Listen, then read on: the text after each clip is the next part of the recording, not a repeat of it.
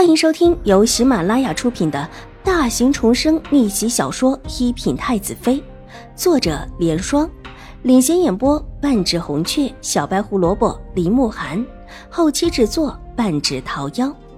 喜欢宫斗宅斗的你千万不要错过哟，赶紧订阅吧。第十四集。是的，静心安主温和的道，听闻二小姐昨天怒不可遏地砸了齐府的花轿，是因为秦大小姐贪恋京城的高枝，想抛下青梅竹马的齐大公子引起的。唉，想不到秦大小姐这么温温柔柔的一个人，却是这样的心性。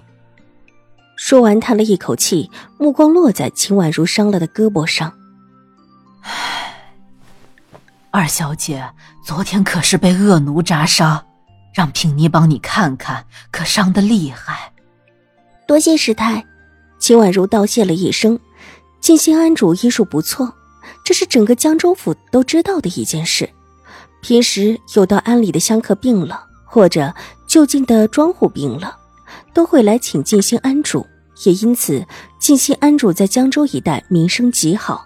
但秦婉如却知道，静心庵里医术最好的并不是静心庵主，而是他的师妹明秋师太。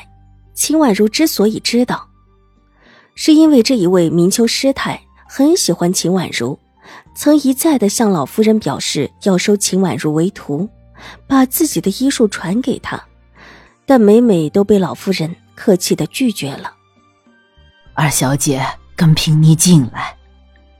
静心庵主站起身往里走，秦婉如跟了上去，待得到了里间，把外衫除下，露出里面的伤口。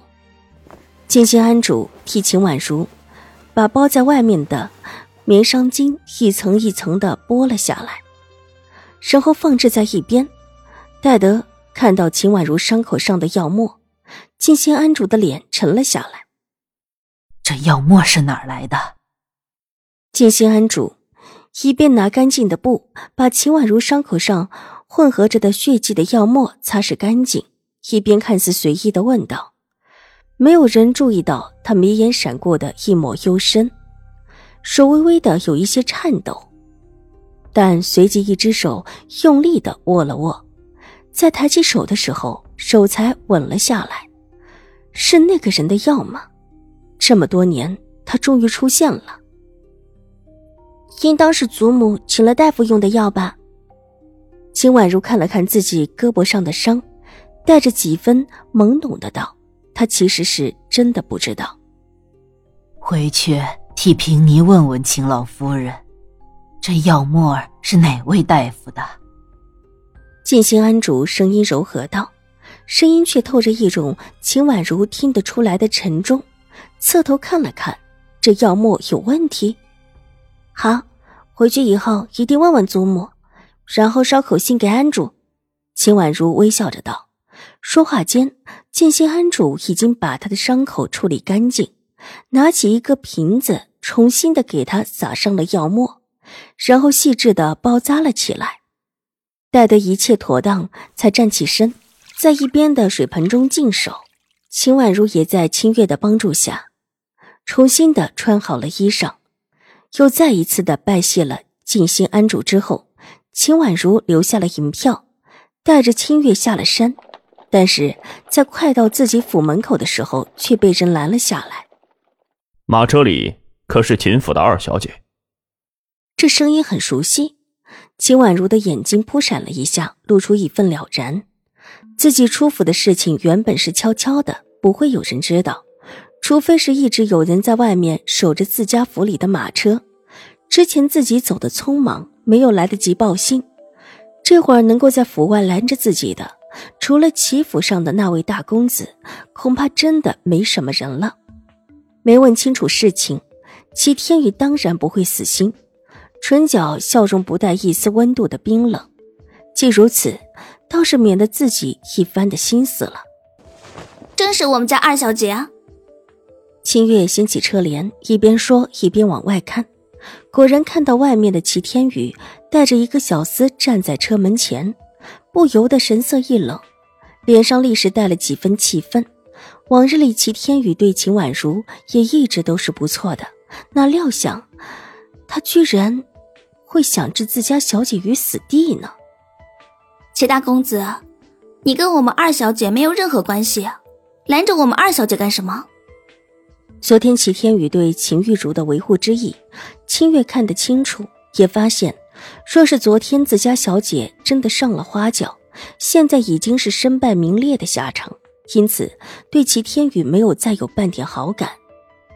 婉如妹妹，能不能借一步说话？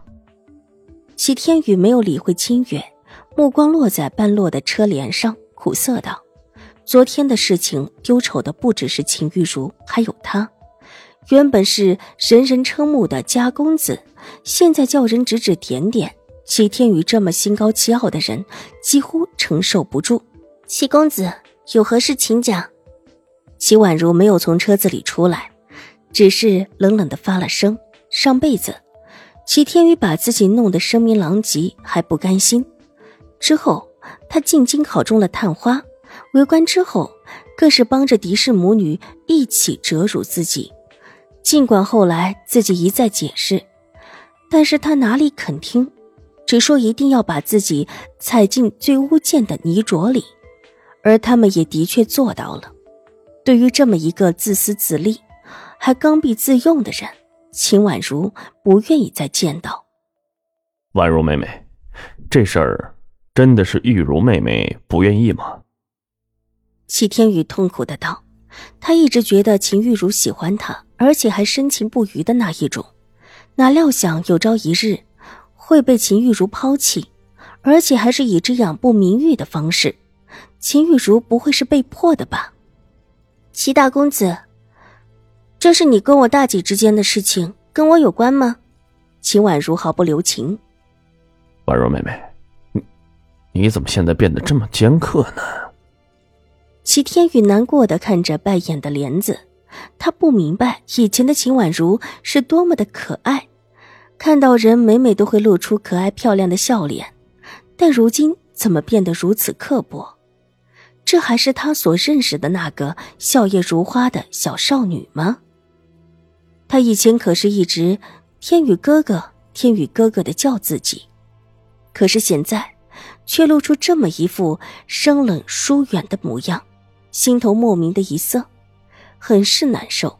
齐大公子说话真是可笑，如果我昨天任凭你把花轿抬到你家门口，再任你发难，我这会儿已是百口莫辩，怕是别人刻薄的议论我了吧？清月回府。他才不会帮着秦玉茹解释，有话让他们自己去说。本集播讲完毕，下集更精彩，千万不要错过哟。